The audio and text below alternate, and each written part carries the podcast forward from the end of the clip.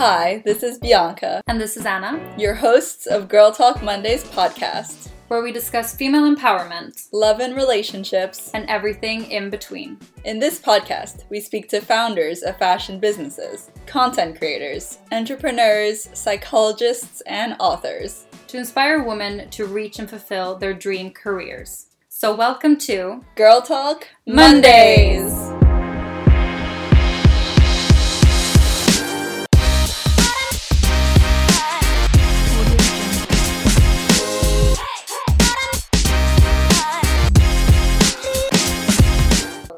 this episode, we speak to Merritt Moore. Merritt is a quantum physicist with degrees from Harvard University and the University of Oxford, as well as a professional ballet dancer for the Zurich Ballet, Boston Ballet, amongst others. She was awarded Forbes 30 Under 30 and challenges the stereotypes for women in STEM to pave a new career path for herself.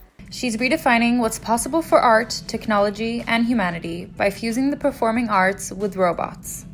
Like the physics i think started when i was very young. Uh, dad would like take my sister and i out onto the balcony and we'd like look up in the stars and do constellation mapping. We would constantly be feeding us questions like do you think there's life out there? Was there just one big bang or will there be multiple big bangs how big is infinity? How many planets do you think are out there? So i constantly then like every time i went outside or just anytime i looked at anything i'm like questions would start um, running through my head and I was just always fascinated with that. And then I also love puzzles and putting things together. And that's what I get in trouble for as a kid. It's like my parents would be like, "Man, go to sleep," because I'd be like staying up. I'd like sneak out and like work on a puzzle, like a 3D puzzle. Um, and so that combination of I think the questions and loving to put things together drew me to math, and then that led me to physics because physics is all about like understanding and asking questions and then the math that comes with physics is like a lot of I just love crossing things out on both sides of an equation and like you know like problem solving in that way. The more I learned about it, they there are all these questions in terms of like like quantum mechanics and there's this whole bizarre world that happens at a very small level where you'll get these wave particle duality things act like a particle sometimes, but then it kind of acts like a wave, and then you can have the superposition, and and it's just like this bizarre world that we don't really understand, but we see evidence of it, and so we start to build technology. So like quantum computers and and quantum cryptography. So they so you can create things and build things that have an impact and and um, research stuff that's practical to the world, but also still continues to like boggle our minds where we're just like, we still don't really understand how this works, but we're gonna like we know it does work, so we're gonna make it into technology. But it's me, like it's just like this weird, bizarre, like um yeah, it's kind of like magic for adults, like being like, Whoa, how did that happen? And so I just love it and, and to this day I just I'm always just so amazed by how bizarre the world is and how brilliant it is. Wow, that's incredible. Honestly, we were talking about um, you know, your job before we jumped on the call with you and we were just trying to really understand Mhm. what it is that you do because it's such a I think it's such a vast concept that people will go about their whole lives thinking about. You know what I mean? Like it's something that is not very easy to figure out. So, yeah, we thought it was extremely extremely interesting. But we also wanted to ask you does it have anything to do with your interest um, in ballet, or are they two separate things in your life? For a long time, they were very separate. And where I did ballet and I loved ballet and I loved the movement and I loved how authentic like it felt to do it. And then I did physics. I think there are a couple of reasons why I kept them so separate. One was like anytime I mentioned in the physics world that I danced, there was like this feeling or there was this kind of feedback I'd get being like, oh, you dance, like, so you don't like physics. I was like, because I like something else doesn't mean it's taking away from physics. Like I'm still here 10 hours a day. Like I'm, you guys have a lot on my tap, you know, like, but there was like this weird thing where it's like, oh, you can go hang out at a bar on Friday nights, but if you go dance, it means you're not loyal to physics. So I, I think I would be quiet about dancing to the physics world. And then in the dance world, it was kind of that same thing, being like, Merritt, if you're gonna, if you want to pursue ballet, pursue ballet and don't do something else because it's just to distract you and take away from it. So I think I kind of quietly was like, okay, we're just to see like month by month if I can pers- continue pursuing both. And, and also I really cared about pursuing things with excellence. And so I never merged them or I never had tried to merge them together. Like if I was going to pursue physics, I went to the top universities that I could to pursue the physics. And if I was going to do ballet, I went to the top ballet companies. I just, I really cared about pursuing the excellence of it. Yeah. And so I think I was pursuing it for about 10 years. I mean, it was four years of undergrad and five years of PhD, but juggling both for over a decade. At the end of my PhD, I just thought, you know, why not both? Like everyone's like, you have to decide. I was just like, but why? Like I've now done it for over a decade. Like, and I kept trying to, un- I kept being like, oh, okay. And I kept quitting dance. And then, and I, at some point I was just like, why not both? And I think that's when I started thinking about how to blend them together. And so I've been working on, was working on like virtual reality projects, incorporated the physical movement, also trying to open people's minds up, to what it might feel like in a quantum environment or and now working with robot, like dancing with robots and seeing if that can enhance the artistic form, but also like scientific research. And so now all my projects combine the two. Yeah, when I was starting, I just kept them very separate. Wow, this is so impressive because I actually understand a lot about the career of a ballerina. I did ballet when I was really young, until 12 years old. My sister wanted to pursue being a professional ballet dancer and only stopped um, a few years ago. So ballet really takes a toll on you mentally and physically. It's an art form, but like you said, you know, you are striving for excellence. Ballet is only about excellence. The fact that you've been able to combine both crafts and like you said, you know, there is no room for error. So I feel like that's quite mm-hmm. ingrained in like perhaps the way that you live your life. Yeah. But you're chasing two dreams and now you're combining the two together. I want to know if there was ever a time you felt like balancing the two was too demanding, or how did you reach almost like perfection or excellence in both of these fields at the same time? Oh, I mean, definitely had, and always will, and always do, because I think the more you you excel at something, the more you see the flaws. you know, in the physics world, I just meet brighter and brighter people. And so I'm like, I don't think there's a day that goes by where I'm like, like questioning, I'm like, hmm, feel a little dumb today. Um, but they're always like so smart around me that I'm like, oh, I'm so inspired.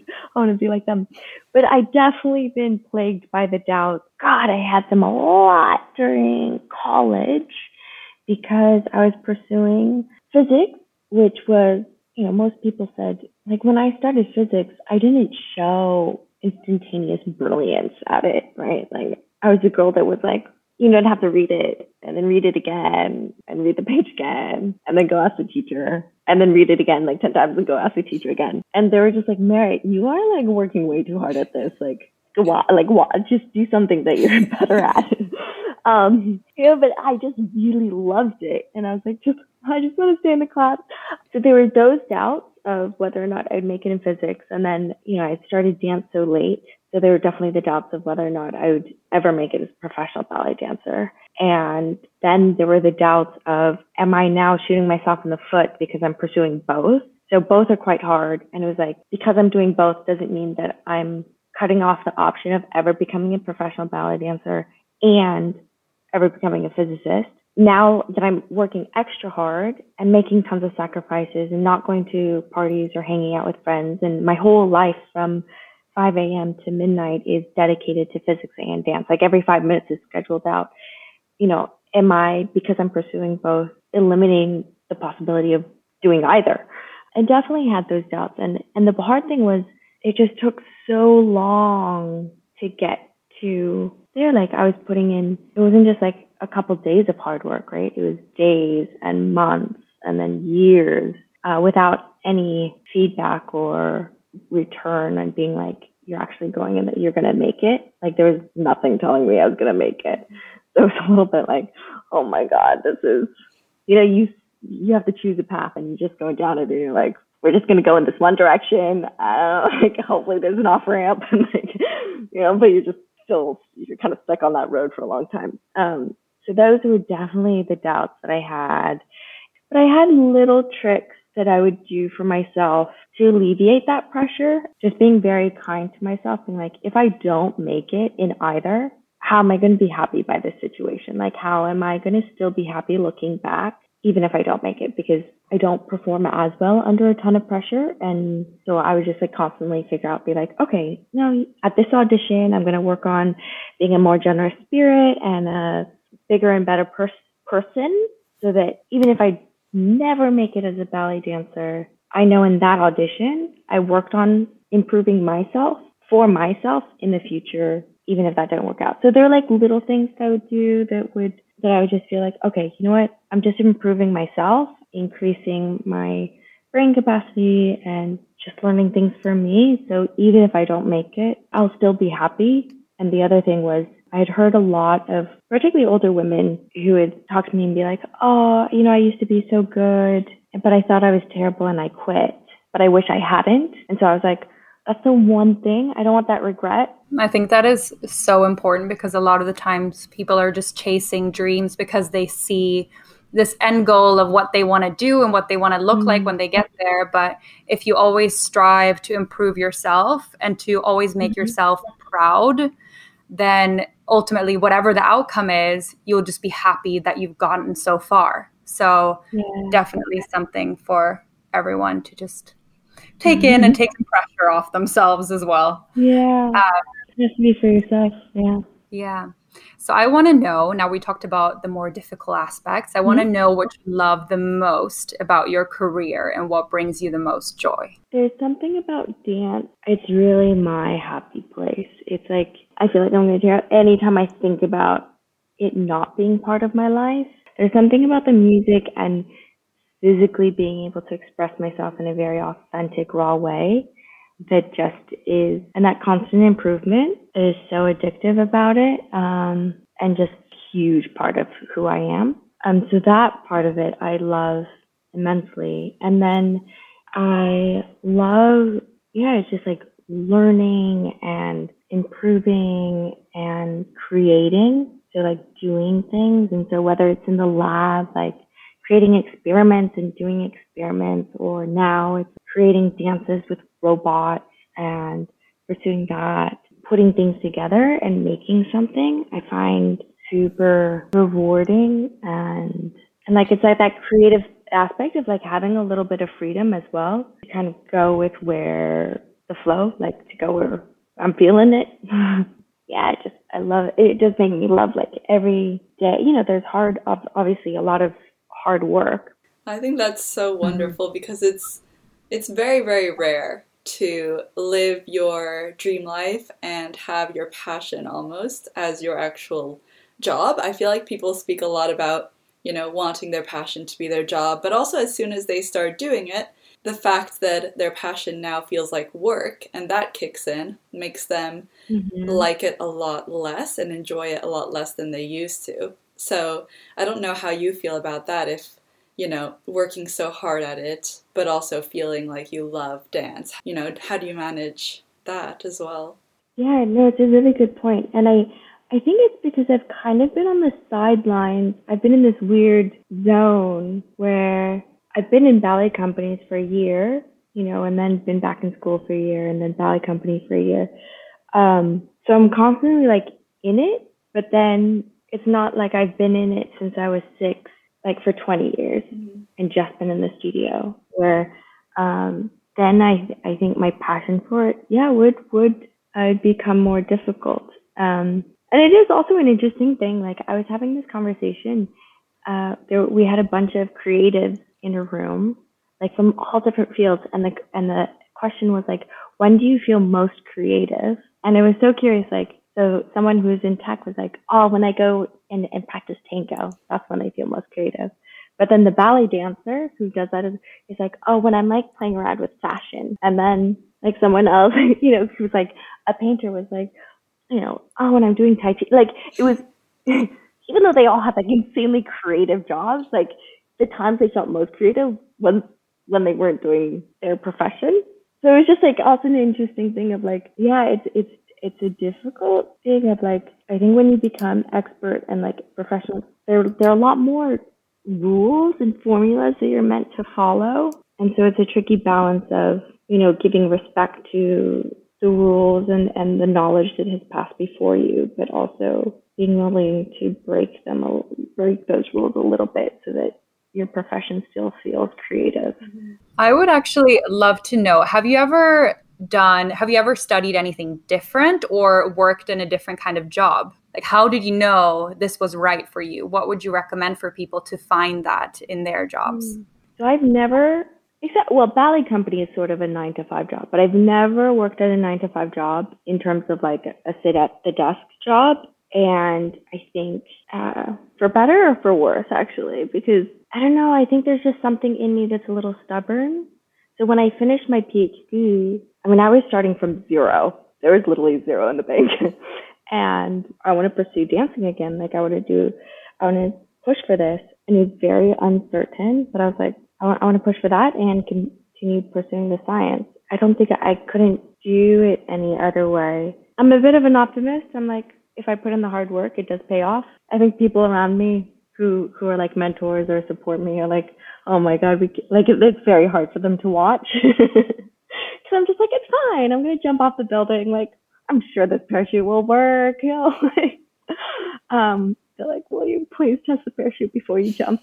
So there's definitely things where I'm like, it's a little leap of faith. And like for instance, during the pandemic, I persuaded the robot company to lend me a robot and I invested months into just creating content with it without any knowledge of where it was going or what was going to happen with it or definitely didn't think that there was going to be any had no plan of how an income was going to come from this. So it's just interesting now in 2021 okay these robot dancers are now like my main means of income and like just performed in, uh, or was invited by america's got talent to go perform for them and it's been featured in like Times and BBC and Vogue, etc. So would that never? I mean, at the time, it was like a crazy leap of faith, and, and me investing days and hours to just creating content with no idea where it was going or what it was going to do. I think that that's how great things are made, and if you just follow a specific path, especially in, in the field that you're in, it's not going to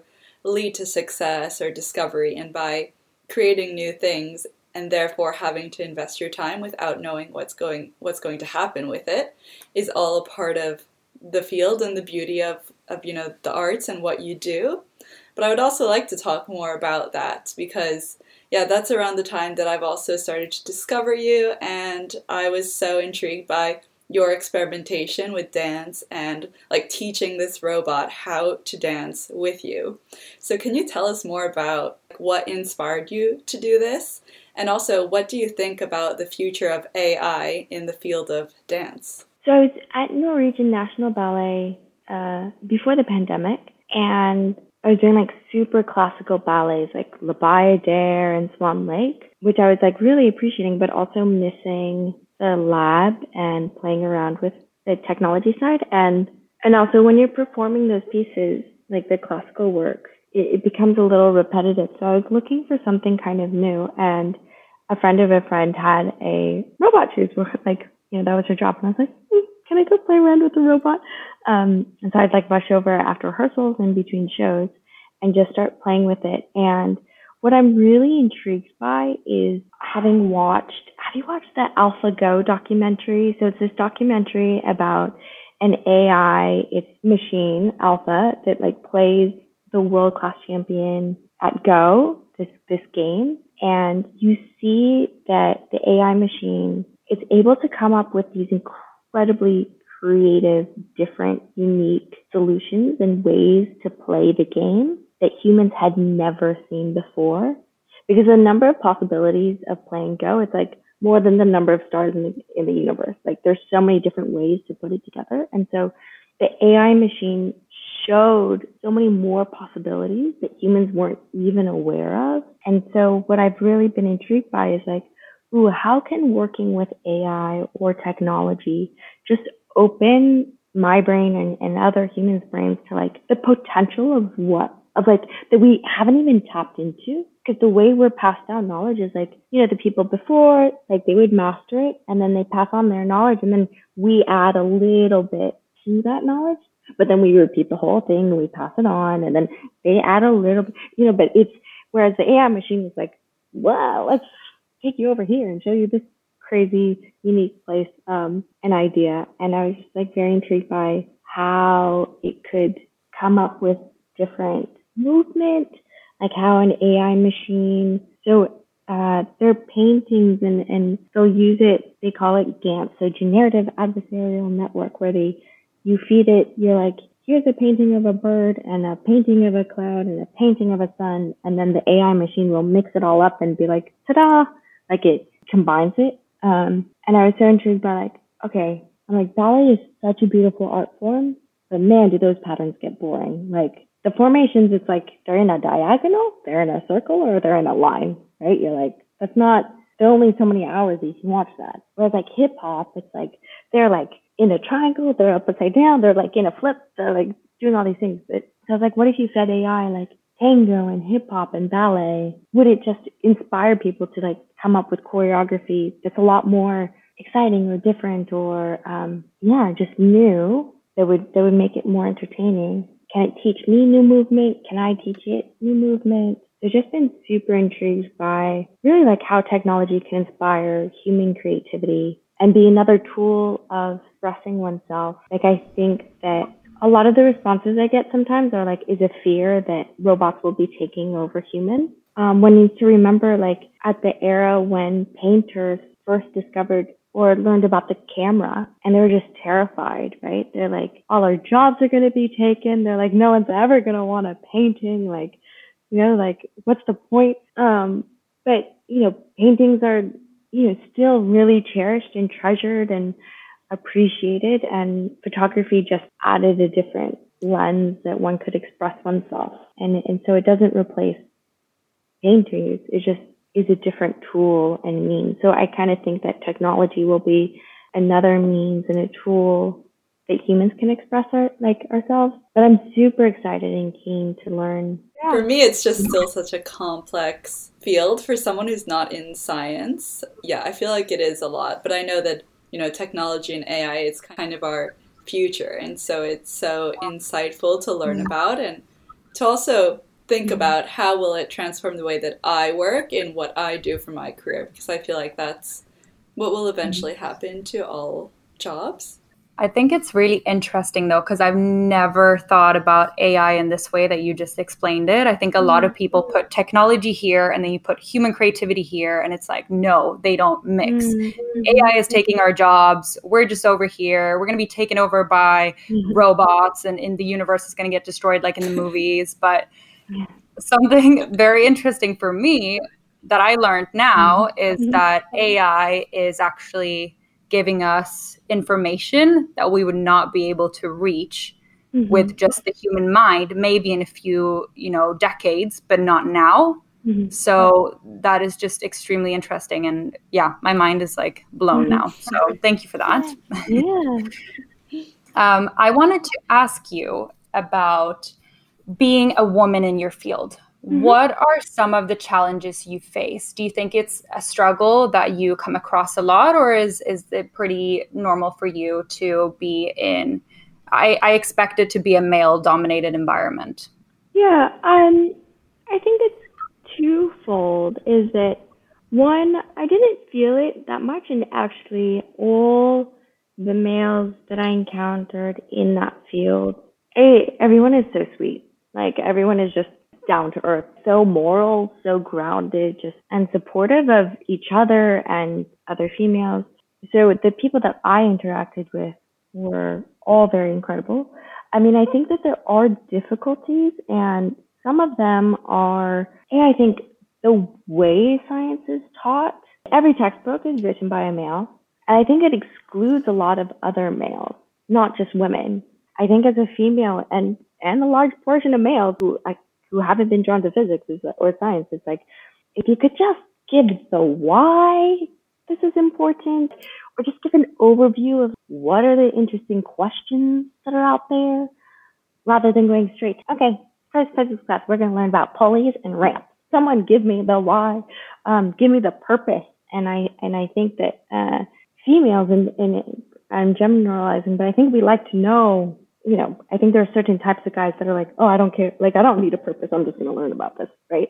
So that's one thing that I, I think I wish textbooks were, or the way it was taught would every, if you're only going to take a year of physics, you're going to learn about the cool questions that are still unsolved.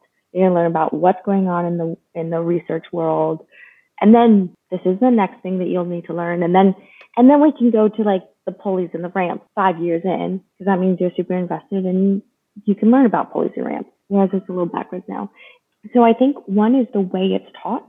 B is I think this overall pressure of you need to show brilliance right away. And I think that guys have that confidence so they'll like be like, well, I'm just gonna shout out an answer and huh, like, you know, so that that then I think if you're a female and it's just taking for myself, it would just take me longer to absorb something because I'd like read something guys are like, okay, I get it, you know. And obviously these are all generalizations, but uh, for me, I'd be like, oh, but but okay, so but why the molecule? And like, well, what if it's a bigger molecule? Or what if it's a smaller molecule? Or like, you know, like I have like a thousand other questions that I want to ask before I'm going to accept that statement. And just the way that it's taught, it's like if you don't accept it right away and you don't just memorize it, you're not brilliant. Having that time to absorb it. And I think that there there are problems in the way that yeah, examples of what people can look up to and what it means to be a scientist. And and then there's problems is if, you know, you only have male professors. There's problems when you get male professors who don't want females in their group because they're worried it'll distract their research, like their male researchers and that they won't get the research done like I'm just not even gonna engage. Like I don't know, maybe as a female I was supposed to like fight, but I was like, we're just not even gonna deal with that professor. Like you know, there are there are enough lovely professors out there who don't think that way, but there are things like that where you're like, I don't even know what to do with that. Um, if they're only male professors, and physics is a 24-hour job, where you'll be at the lab at 3 a.m. and the professor's having meetings, you know, throughout the evening because he has meetings with the admin all day. Like you, it's one feels like one's time is a little bit more restricted because one just is sensitive to, yeah, a guy and a guy can have a meeting at 3 a.m. A male professor and a young female grad student having a meeting at 3 a.m. Like I've never had a weird feeling from anyone, but you're just like, like you just can't do certain things. And and so you have to plan to have a meeting during the day, but he's busy all the time. So then the amount of time you have with him is less. Like they're just like little things like that that just make it a little bit trickier. But I think in general, yeah, I mean, I, for a long time, I didn't join any women's in physics groups because I thought it would emphasize that we are different. But then I, I saw like it does make a difference for young girls. They really pick up on, on the environment and what they see. One tangent, but it was very telling for me. It was like at Oxford, there's this whole debate about taking down the portraits in the dining halls because most of them are all male and like changing it up and adding diversity to the walls. And in my head at first, I was like, you know what? It was history. Universities were run by old white men back then. It, they were run by old, like, why, you know, whatever. It's fine. Work at changing it now, but like, do we, we just keep the portraits up. Uh, I was doing this girls physics day, and there were a bunch of girls who were like 10, and we are all eating lunch in the dining in that dining hall, and there was one portrait of a woman, and the little girl like pointed at her and was like, "Ooh, who do you think she is?" Like with a little spark of excitement, and the girl next to her was like, "Ah, just one of someone's wife." But they see examples, they see what's in front of them, and it makes an impact. And so ever since then, I've been a lot more engaged and that's what, why I like doing these robot dances. I'm like, we're gonna we're gonna do it to Bruno Mars and Billie Eilish because I just want to show that you can be into tech and have fun and like still be feminine and still be creative and just you know put in put a different image out there so that someone else can look at it and be like, oh, I wanted like a robot soccer player or a robot painter. I don't know what, but just change it up a little bit because yeah, there needs to be a little variety. Yeah, little kids they pick things up, so ever since then, I've been like, okay, game on. Yeah, definitely. I mean, I notice it around my little sister. She every time, you know, she's right now she's 17, so she's thinking about what she wants to do with her life and she really listens to everyone around her and she picks up things around her. So, I think it's so important to set an example and like you said, things are changing slowly but surely and it's really amazing that, you know, you're able to reflect that as well and be an inspiration for others. So, mm-hmm. that is wonderful. Mm-hmm. I mean, I'd like to just know what advice you would give to someone who wants to pursue, just like you, a career in the sciences and also in arts? I would say give yourself time and do it in your own way. People are going to say that you have to be, all you need to show brilliance right away. No, do it your own time and in your own way. I think in pursuing things with excellence, with that knowledge that putting the time in and that work does pay off in the end. But there's a, I think, a big difference between excellence and perfectionism. I definitely, as a teenager, always at first strove and was embarrassed if I was, didn't feel like I was perfect. Like, because particularly pursuing ballet, so like this is what perfect is. These are the proportions of your neck to your shoulder to your waist to the like right. They have like this whole formula. Um, and I had this one dancer teacher she's like, stop beating yourself up to be perfect. She's like, perfect is replaceable. Being unique and different is irreplaceable. And so if you go to audition and you're perfect, the director can replace you any day with someone else who's perfect. But if you come in and you give a different energy, you give something unique and different, no one can replace you then, right? Like no one can do that. So, I mean, that was a, something she said to me for that dance studio, but I just took it for life and I think that anyone who wants to pursue a creative and, and science, like that gives oneself that freedom to do it their own unique way. You then like no one can really, like that's that's the strongest platform that they can stand on, and in the future. Um, but as long as they put in the hard, you know, the work and to to become excellent at it.